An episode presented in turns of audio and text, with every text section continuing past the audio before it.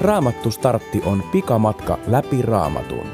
Saat sadan kohdan kautta yleiskuvan koko raamatun tärkeimmästä sisällöstä ja sanomasta. Hyppää kyytiin. Raamattu startin on tehnyt Raamatun lukijain liitto ja lukijana on Pekka Laukkarinen. Israelin kansa on lopulta päässyt Jumalan lupaamaan maahan Egyptin orjuuden ja 40 vuoden autiomaajakson jälkeen. Maata hallitsevat Jumalan valitsemat tuomarit, mutta kansa ajautuu yhä uudelleen epäjumalan palvelukseen. Jumala ei ole kuitenkaan unohtanut pelastussuunnitelmaansa.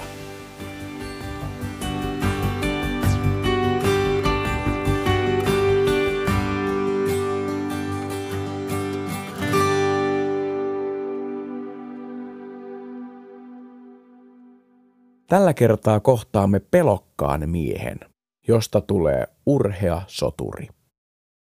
Luen tuomarien kirjan luvusta kuusi. Herran enkeli tuli Ofraan ja asettui suuren puun alle, joka kasvoi Abieserin sukuun kuuluvan Joasin maalla.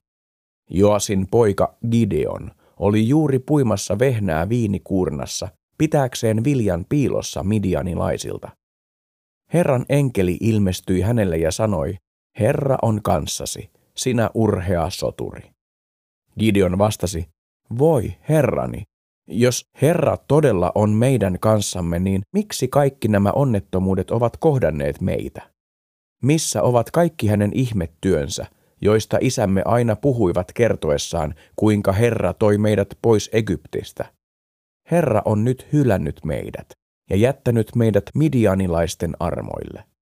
Silloin Herra katsoi häneen ja sanoi, Käytä sitä voimaa, joka sinussa on. Mene ja pelasta Israel midianilaisten käsistä. Minä lähetän sinut.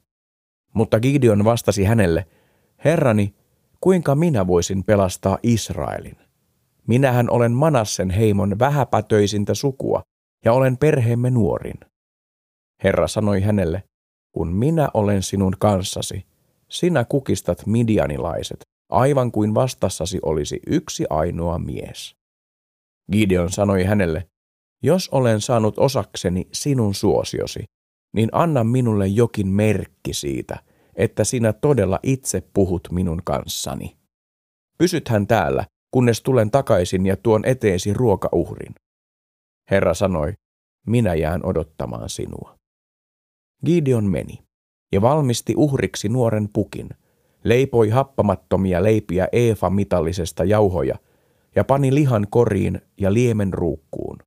Sitten hän palasi suuren puun juurelle Jumalan enkelin luo ja asetti ruoat tarjolle hänen eteensä. Mutta enkeli sanoi hänelle, pane liha ja leivät tuohon kalliolle ja kaada liemi niiden päälle. Gideon teki niin. Silloin Herran enkeli ojensi sauvan, joka hänellä oli kädessään, ja kosketti sen kärjellä lihaa ja leipiä, ja kalliosta kohosi tuli, jonka liekit söivät lihan ja leivät. Sitten Herran enkeli katosi näkyvistä. Gideon ymmärsi nyt, että hän oli nähnyt Herran enkelin, ja hän sanoi pelästyneenä, Herra, minun Jumalani, minä olen nähnyt Herran enkelin kasvoista kasvoihin. Mutta Herra sanoi hänelle, ole rauhassa, älä pelkää, sinä et kuole. Gideon rakensi sinne Herralle alttarin ja antoi sille nimen Herra on rauha. Alttari on vielä tänäkin päivänä Ofrassa, Abieserin suvun maalla.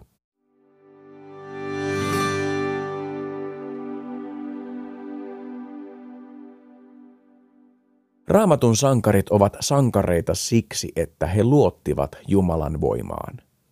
Gideon oli vähäpätöinen nuori mies ja pienen suvun nuorin poika. Hän ei itsessään ollut rohkea ja neuvokas taistelija, vaan päinvastoin piileskeli viinikuurnassa ja näytti jo menettäneen kaiken toivonsa vihollisten voittamisesta. Kunnes Jumala tuli hänen luokseen ja antoi hänelle tehtävän ja uskon. Uskon avulla Gideon kuunteli ja totteli Jumalan kummalliseltakin tuntuvia ohjeita. Jumala näytti ja näyttää edelleen oman voimansa heikkojen, häneen turvautuvien ihmisten kautta. Yli tuhat vuotta Gideonin jälkeen Paavali pyysi Jumalalta apua omiin kärsimyksiinsä. Jumala vastasi Paavalille, minun armoni riittää sinulle. Voima tulee täydelliseksi heikkoudessa. Edelleenkin monet Jumalaan uskovat kokevat samoin. Jumala auttaa ihmeellisesti juuri silloin, kun omat voimat tuntuvat olevan aivan lopussa. Kun Jeesus roikkui ristillä, näytti siltä, että hän oli täysin voimaton ja hävinnyt kaiken. Kuitenkin hänen ristin kuolemassaan tapahtui maailman historian suurin voitto. Jeesus voitti paholaisen ja kuoleman vallan.